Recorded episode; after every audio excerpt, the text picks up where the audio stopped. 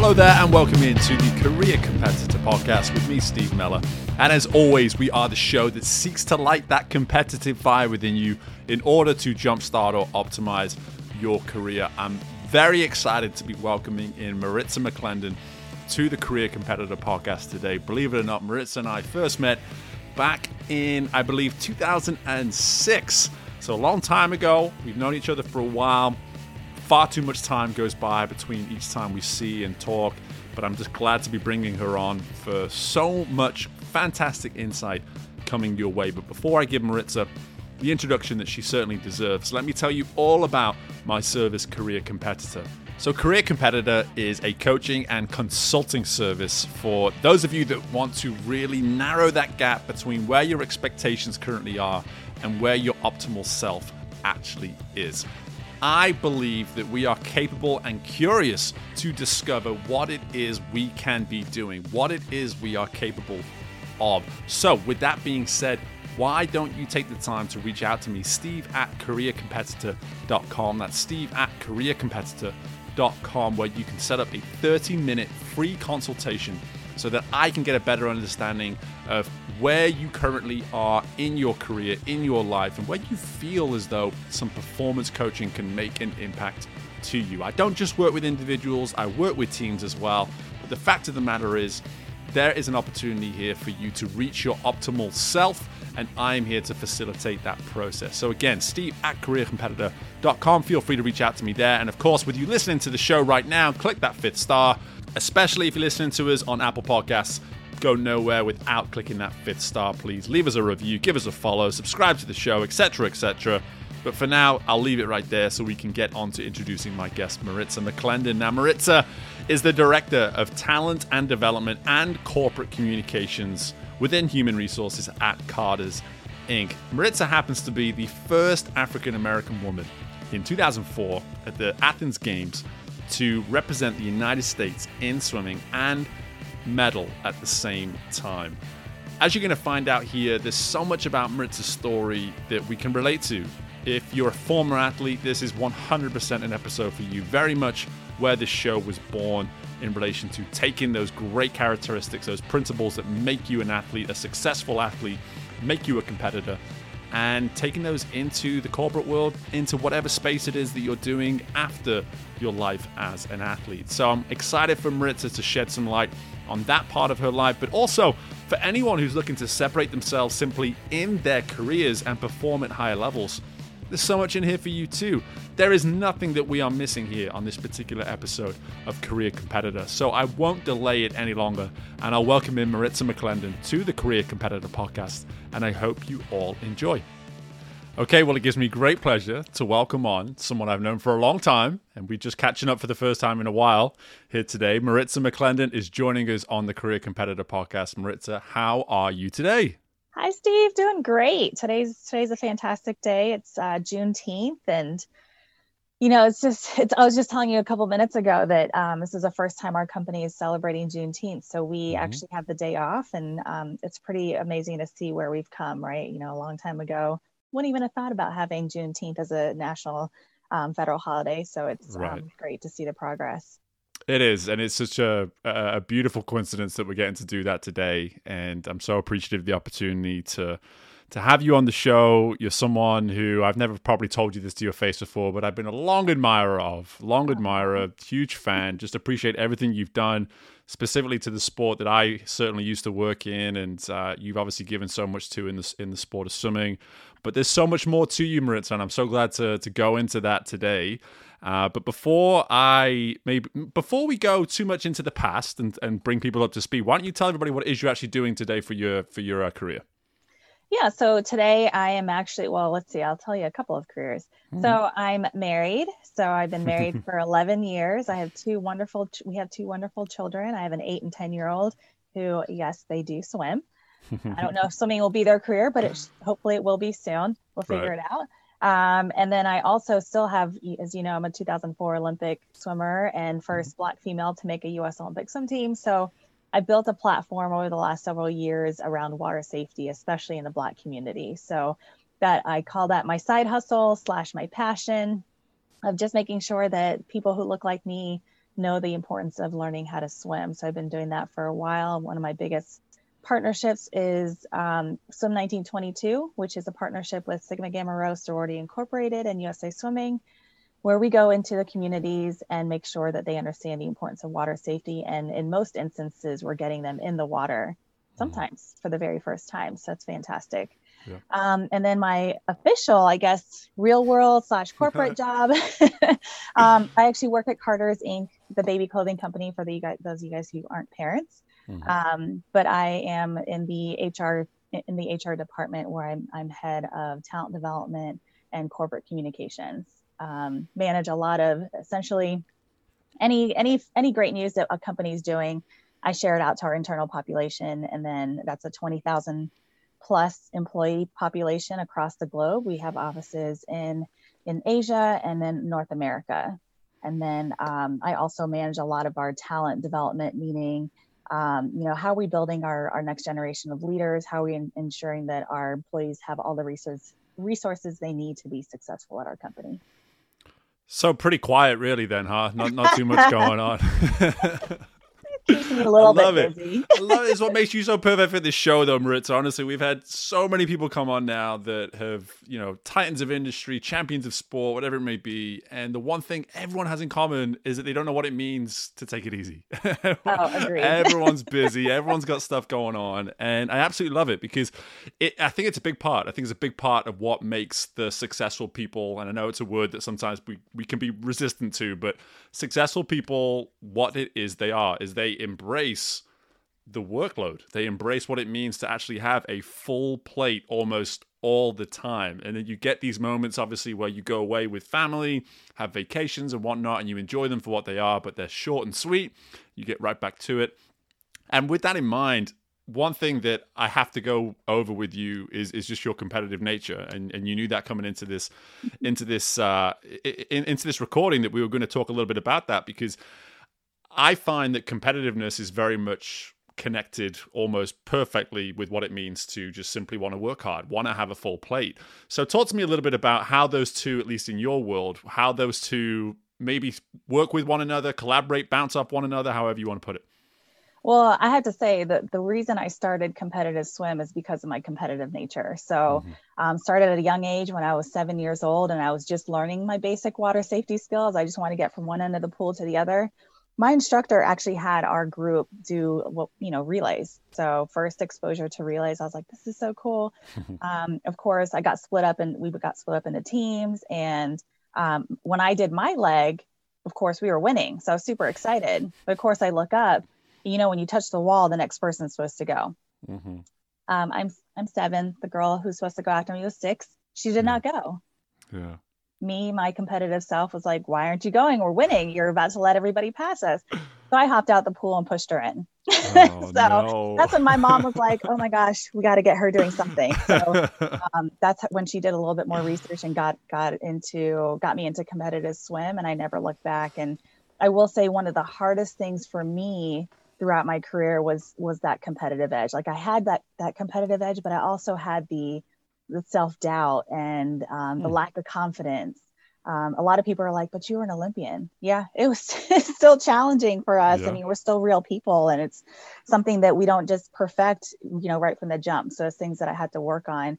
And then transitioning into the real world, scariest moment of my life. Had mm-hmm. no idea um, what to really expect or or how even my swimming skills translated into the real world and just like you said that competitive nature and that desire and that drive to be successful carried over into my corporate corporate world. So any position that i was given any interview that i did i was competitive in the in the hmm. sense of i wanted to get that job. Like i wanted to nail it. I wanted to be the best that there could be. I didn't want to just do what was expected of me for that job. I wanted to exceed expectations and that's where mm-hmm. that additional you know drive and competition and competitive nature comes in. And um, and it's carried throughout my entire my entire corporate career. Um, and also just things that I that I talk about. You know, whenever I do speaking engagements, I always encourage people get that competitive nature out of you because you'll be surprised as to the stars that you touch because you're so competitive. Mm-hmm. Um, and even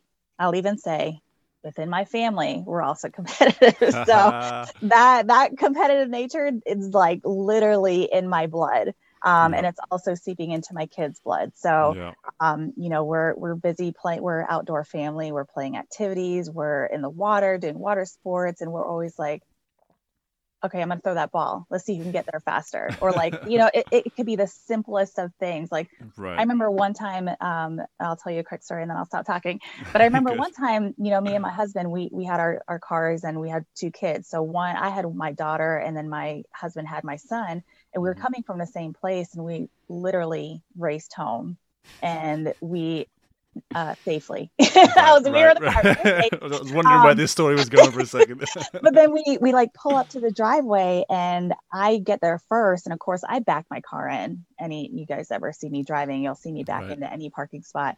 So of course I'm like starting to back in, and my husband comes like roaring down the street, and he's like, "No, no, no, I'm gonna come beat you." And he like tries to sneak in. I like gunned it, and like you know, I mean, it's it's just it, it's just in our nature i think that for us like we as athletes like that's that's what drives a lot of our um our go-to like uh, it drives like who we are what we do how we accomplish things um what you know shoot i could even be competitive getting up early in the morning and i could right. be competitive staying up late at night and i could mm-hmm. be competitive and how many things can i get done today like it, it's just it's just something that um is like i said it's in my blood and it, yeah. it's been very it's been useful for me. I was going to say, well, you've made it work to your best. There's no doubt about it, and it's certainly yeah. an identity. It's an identity, and there's no, there's no getting away from it. And I think what you're saying here is embracing it first and foremost, and secondly, letting it out. And I think that's a great way to look at it. To just to start, and then when you actually start to look at a couple things that you said there, the first thing I want to hit is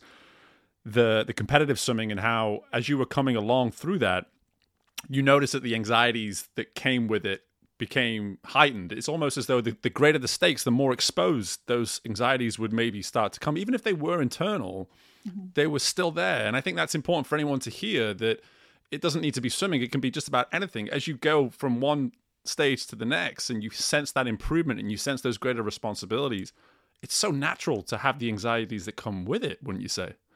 I agree. And I and I think, you know, to a certain extent those things kind of drive like how your performance will be hmm. right to an extent being if you can get it under control and, and use it to your advantage it will be it, will be that thing that'll kind of take you to that next level mm-hmm. um, i know whenever I, I, get an opportunity to talk to um, you know up and coming athletes they always say well i get nervous like how do you how do you get over that? And i i always say i don't have one answer but i will say hmm. you could definitely try different things. There's some people that listen to music and it calms them down. Some people that have to sit in a corner and kind of visualize their race or visualize whatever they're doing. Um, but then it just find a way to kind of i guess contain it in a in a certain in a certain space. I don't want to say a box but like kind of contain it where it's manageable and then yeah. that's where you can kind of use it as like okay, now my blood is pumping and I'm getting ready to race or I'm getting ready to do, um, you know, a, a, test or I'm getting ready to do a presentation at work, whatever it might be. It kind of gets your blood flowing so that you can start to focus in on the things that really are important for you to be successful. Yeah, and this this makes me want to ask a little bit more about that transition now from from going from athlete because it wasn't like you just swam in college and then were done. Like you went pro for quite a while. How how long were you actually swimming after college? Um, I swam for an additional six years. That's a long time. That's that's mm-hmm. a that's more than a, a, college career in addition to a college career. So that's it's a lot of time having your identity really just embraced and immersed in this particular sport. And for those that are picking this show up now on episode 141 142 whatever it may be. If you go back to the first 5 10 20 episodes that we did this is what the show was born on. Just this transitional this transitional quest, if you will, of going from being that athlete to becoming whatever it is you're now becoming, and being able to pinpoint the characteristics, the ideals that made you the success as an athlete is what are doing what you're able to do with those characteristics now in your life afterwards. So we've we've lost that at times through the the many many episodes, and when I get someone on like you, Maritz, I'm always so glad to go back to it because hearing you talk a little bit there about the space and being able to be aware of the space that you utilize certain characteristics. When did you first notice, maybe after you hung the goggles up and you started that transition? Hey, there's so much of me from that life as an athlete that I need to be a little bit more receptive to maybe embracing in this next chapter? Um, it took a while. I yeah. will say that because because one of the things for me is I I was an I was an Olympic athlete and I was a swimmer professional swimmer for so long. Mm-hmm. I didn't have your typical nine to five job where I could say like, oh, you know, I worked in HR for X number of years. Here's the experience that I had. I literally was like, hi, I'm a swimmer. Here's my resume, and it right. just said Olympian. And to me, I was just like, it just said Olympian. Like that's that's how I thought of it. Right. Um, but it took years for me to run into one of my first one of my biggest mentors, Christopher Montella. I met him at Nike Swim, and he was always like, "You should be screaming from the top of the top of the mountain that you are an Olympian." And I'm like, "No, you know, I'm I'm always been like very shy and timid about you know saying that I'm an Olympian." But he was like, "No, people realize the." dedication that it takes to be an Olympian, the the self motivation that it takes to be an Olympian, the the um, you know how do you organize your day how do you attack certain situations like that is that's very unique when it comes to that elite athlete and so when he told me that i was like you know you're right. Like i started to eventually kind of like hear him and he'd coach me and mentor me and and kind of build up my confidence in that sense. And then you know as i started to to when i moved out of working for nike swim i ended up working at carter's but then that was a whole different realm for me. That was mm-hmm. you know i was in my sports world and i felt comfortable talking about it but then i moved into carter's and i was like quiet all over again. I was like okay i'm here. I've had this experience in marketing and this is what's on my resume. There was no sense of lead with you being an olympian ever that crossed my mind. And then again i had a fantastic boss who pulled it out of me tracy del moral um, who just said the same thing christopher told me that yeah. these are unique characteristics to you as an elite athlete. Definitely leverage those to your to your um to your to your best ability. And and that's kind of where i started to you know every project that i did under tracy and everything that we accomplished together she was just like i am just amazed at how determined you are and hmm. how you you stay laser focused and you're not just trying to finish a project but like like i said earlier i'm literally trying to be better than it's ever been. Yeah, the best project ever. Right. right. Like right. how do like it was done one way last year. Okay, mm-hmm. I'm going to see what was done last year and then I'm going to figure out how I'm going to make it, you know, my project and also make it better and make mm-hmm. it the best performing project that it could be. So and I, and I think that that's where that that drive came from as an athlete that I had I didn't tap into before. Um, but right. it's taken people getting it out of me to really understand, um, you know, where I could take it from there. And it's all just, it's all resonated with me on so many levels. Uh, and the fact of the matter is, it goes against the human experience of like, we're not supposed to brag, right? We're not supposed to shout. We're not supposed to just say, hey, I'm great at this, or hey, I've achieved this. You you need to give me attention because I've achieved this. Mm-hmm. And it, but it's one of the it's one of the easiest pieces of advice to give to someone else. But when it's actually you, like, oh no, you don't need to hear that about me. Uh, you know, so it's it's fascinating to hear you starting that story with this just an Olympian, something that is such a fraction of a percentage of people that get to say something like that, that have something like that on their resume and if you if you're asking me, if you just put a word, if you just put the sentence "I'm an Olympian" on a piece of paper and submitted it for a job, I'd be like, bring them in. Let's let's let's talk to them. Let's get to know. I don't care what else they've done. You know, so it's it's fascinating to hear you sort of put it that way, and it's wonderful to hear that you had those types of mentors that could really support you through that process. The idea of having so much drive each and every time you start a new project, I think, is something that people are going to listen to this and be like how? How do you how do you look at things that way? When i have to assume and again i don't want to assume too much but there's always going to be components about any project that's has elements of routine to it like something that you've done before. So you're now trying to look at something let's say a typical project that you're doing within your role now and say how can i make it better so i'm just curious as to how do you start that process of saying this is what it was and this is how we make it better I'll tell you two, in two parts. So I'll tell okay. you first off, the for me, a lot of my motivation, my internal motivation, comes from uh, the disappointments that I went through in my entire swim career. Um, I had a lot of ups and downs. I could probably spend the next like hour telling you all about them, but I'll keep it short. But it's essentially saying if I had a race that didn't go go quite the way I thought it would, it's not necessarily that I failed in that race, but it's an opportunity for me to improve. The mm-hmm. best way that I could improve was to look back at that race and say, what could I have done differently? So, prime example, I missed making the Olympic team in 2004 in the 50 freestyle.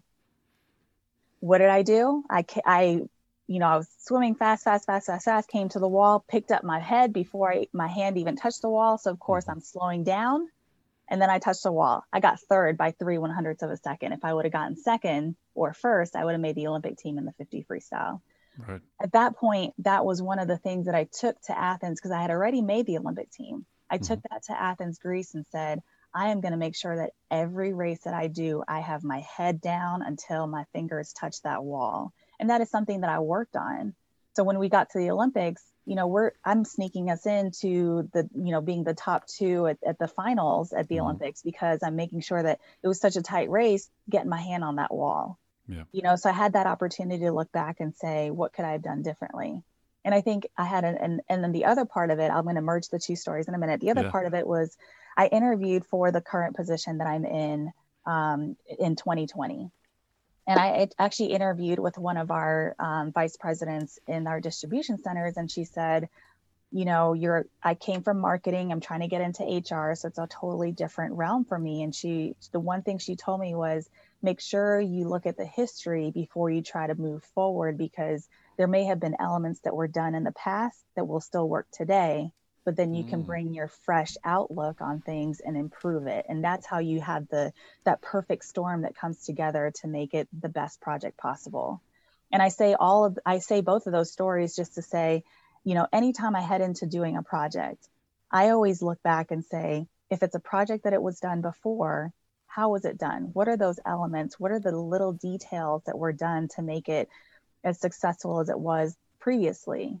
Mm-hmm. and then now i'm going to infuse me right? I'm going to infuse my skill set i'm going to infuse my knowledge i'm going to fr- infuse my fresh outlook on hey i may not have ever worked on this project so how can how can we do things a little bit differently? Are there efficiencies that we can put in place? Are there um, uh, are, are there like different things that we can bring in that we're missing from previous you know previously in the project? And um, i think for me that that's always just been my north star of making sure that you know, when I was a swimmer, it was any disappointment provide an opportunity for me to excel next time so it didn't happen again. And I mm-hmm. leverage that today in my corporate career of just saying, okay, so this is how projects were done in the past. Now I'm going to grow on that and see how we can improve it and make sure that it's more successful than it was before. Yeah, it's it's.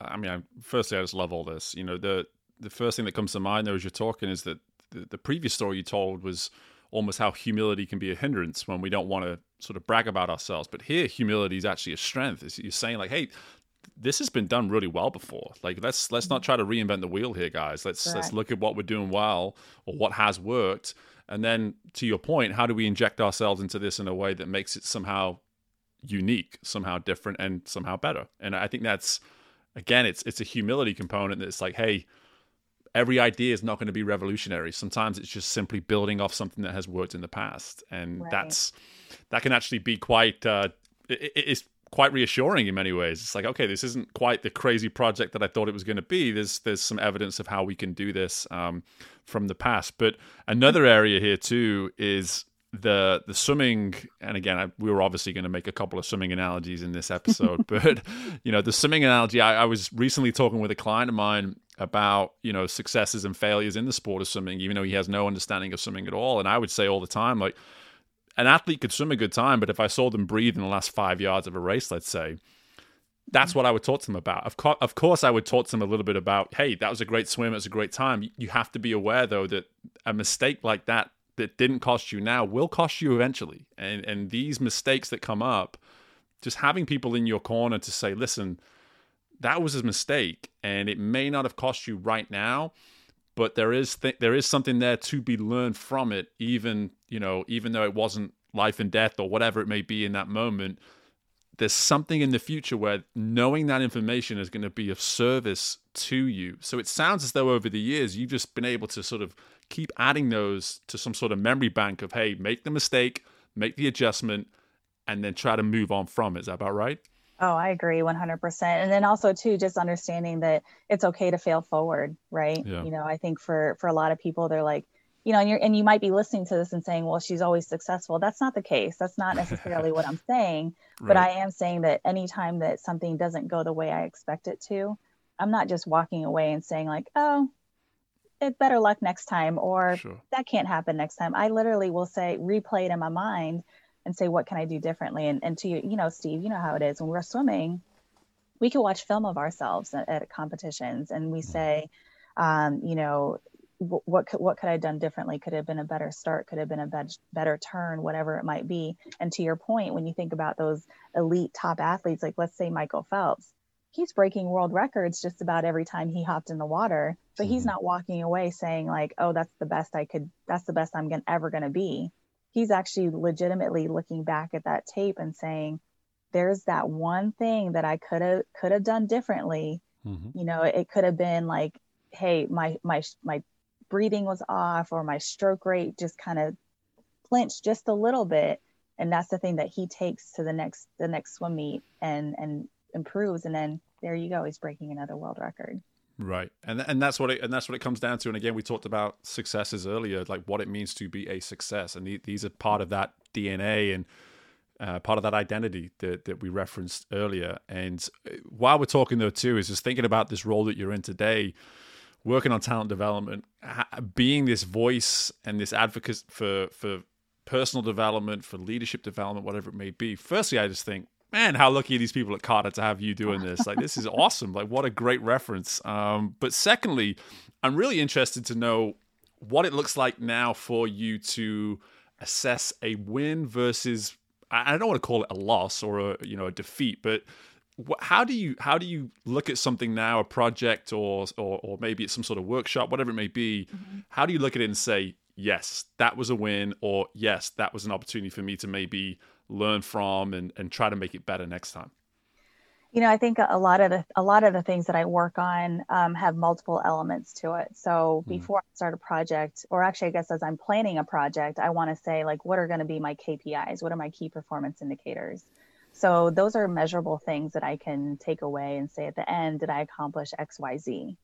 Um, and and to me, there's also elements that you can't necessarily measure measure right? Like mm-hmm. sometimes it's it's it's feedback that you get from from an employee or feedback that you get from your boss even. Um, so i think for me like whenever whenever i look at, at a project and i start to to see it kind of come full circle and start to to flow out I kind of say, okay, and I'm going to give you an example of, um, you know, without giving too many too much detail, but like one of our leadership programs, right? right, where we have 19 people going through a leadership program, and the goal of this leadership program is to help that um, that employee bump up to the next level. So a measurable data right there is going to be okay after um, going through this this this session, this talent session what does their career look like in a year, in two years, in three years? Are they moving up the, the, the corporate ladder like they wanted to? Are they getting into those leadership roles? Are they getting additional experience? Um, and then also taking it to the the the you know the verbal side of it and, and mm-hmm. kind of checking in with those employees and saying like hey how's it going are you leveraging the tools and resources that you learned during the session and are they is it beneficial has it been helpful do you have any suggestions for what we could do different because i think that that's the other part of it is saying like we're pushing these employees through a certain certain training or a certain workshop. It, it, we're, we're not necessarily saying it's going to work for every employee. So how can we start to make adjustments that will help the the next next group that will go through this? What are some of those little elements that we can add in that could be different for and uh, you know one employee versus the other. So just making sure that it's always a learning thing. And mm-hmm. it's like i said it's it's there's definitely wins and you want to celebrate them but there's always going to be an opportunity for improvement in any project that you do.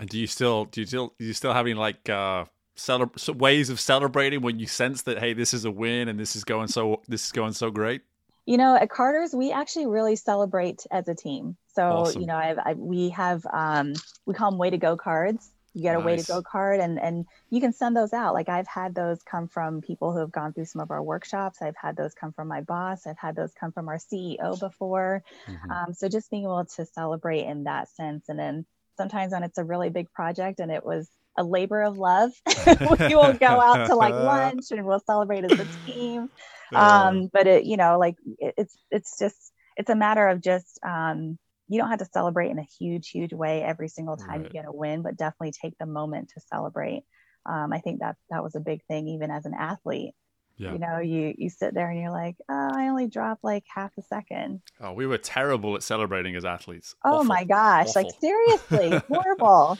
like you should celebrate that half a second because that half a Yeah. second is a t- you know you could go three years without even dropping time so celebrate Mhm. that half a second that you drop so um, i'm just a big big proponent of just celebrating the wins together but then also getting right back into it and figuring out like all right what's what's next what's coming down the pike what can we do differently what um, what are we up against right and, Yeah. and just continuing to to push forward and collaborate as a team No, one hundred percent, and you know, I'm, I'm always here for opportunities to celebrate. But one one thing that one thing that you you you've really made clear here through just what it means to have a victory, what it means to be a success. There's there's going to be measurables. There's always going to be human elements to it as well, and and that's so clear. St- starting with something like key performance indicators, but then making a lot of the process after that based on feelings and engagement with other people, not getting so wrapped up in the numbers, in the figures, in the data, whatever it may be, and forgetting that there are people involved. And, and that is so big, especially today. You know, there's so much work that we're doing now on what it means to have purpose in the workplace. And a huge part of that starts with, hey, there's people in the workplace. That, that's where it starts. Like focus on the fact that there are people right there. So leaders listening to this, you've obviously got someone, um, you've obviously got someone here in Maritza who's educating you in ways that can be so helpful. But hear that as clearly as possible. That at the end of the day, you are working with people. No amount of data will ever replace people. So just be aware of that. Um, but with all this being said, Maritza, you know, you said something before about you could talk about disappointments for an hour and I could just frankly talk to you for about an hour. But the fact of the matter is, I keep my episodes to about 30, 35 minutes and we're almost out of time. So, with all that being said, I do want to give you the opportunity just to tell people more about where they can learn about you because you've got a great website, you've got all this information. So, I want the world to know everything they need to know about Maritza. So, why don't you go ahead? Yeah, I mean, the best place to, to learn more about me is definitely my website, so maritzamcclendon.com.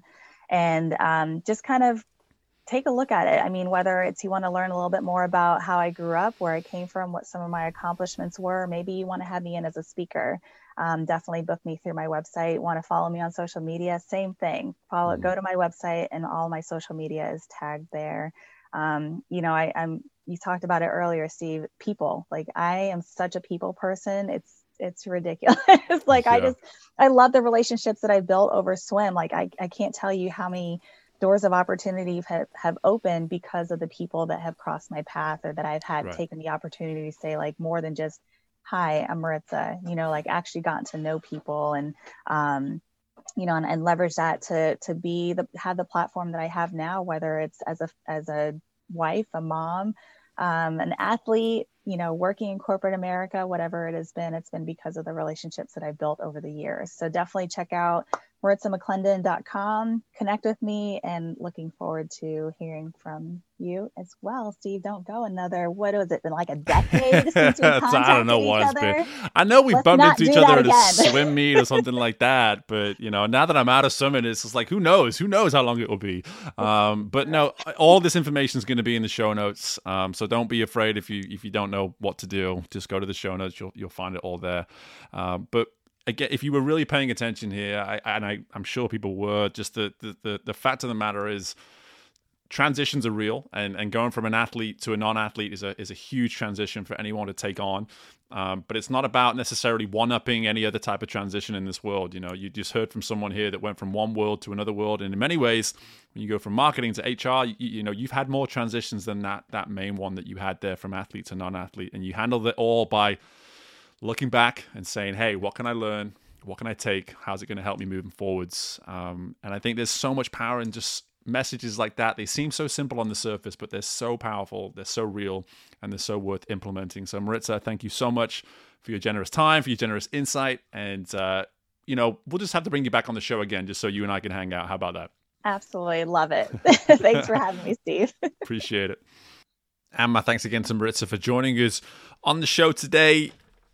Firstly, just great to catch up uh, with someone that I've known for a while. And secondly, love giving Maritza the platform just to share her story. But in addition to that, just so many key elements and pieces of insight and snippets along the way that have very much made her the woman that she is today the, the businesswoman, the athlete, uh, and obviously uh, the inspiration and the mentor that, that she is to so many.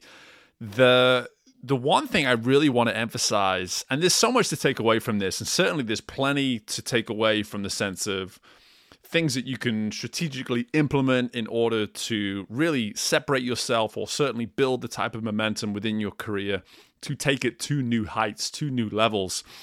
But sticking with what we were just saying there towards the end about remembering that we're talking about people here and we're talking about what it means to work with others and to advance ourselves as human beings. It can't always be about data and measurables, etc.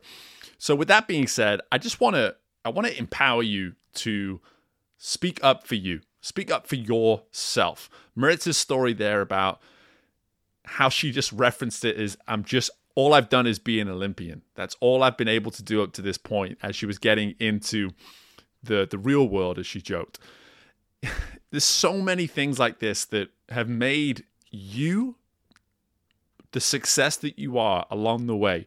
You know, and the reason why I relate so much to this part of Maritza Maritza's story is it's really hard for me. It's really hard for me just to sit here and say what I'm great at, why I'm awesome, however you want to put it, because it's just not human nature. And a lot of the time it's associated in a negative way when you talk about yourself, when you you big up yourself, however you want to put it. But here we are hearing from a woman that not only was an Olympian, but did something historic as the first African American woman to represent the US as a swimmer, and then obviously go on and get an Olympic silver medal too there's so much about Maritza's story that she should be shouting from the top of a mountain, from the rooftops, and letting the world know. And I guarantee you listening, there's something about you that you're hiding as well. There's something about you that if you were willing to just throw that humility to one side, maybe that shy exterior or interior that you have, just put it to one side and let people know. I empower you to do that today. Go find someone and say, listen, I've not mentioned this before, but I'm really great at this. Like, just tell someone what you're great at. Tell them why you're great at it. Tell them how that incredible part of you can impact them and do something for them. And don't be afraid to tell other people as well. You have to become your own cheerleader. You can't rely on other people to keep doing it for you. So Maritz is saying that here in her story that at some point she had to accept that she had to become her biggest cheerleader as much as she was going to have all these other people in her support system cheering for her as well. So just awesome insight from her. Awesome insight from Maritza.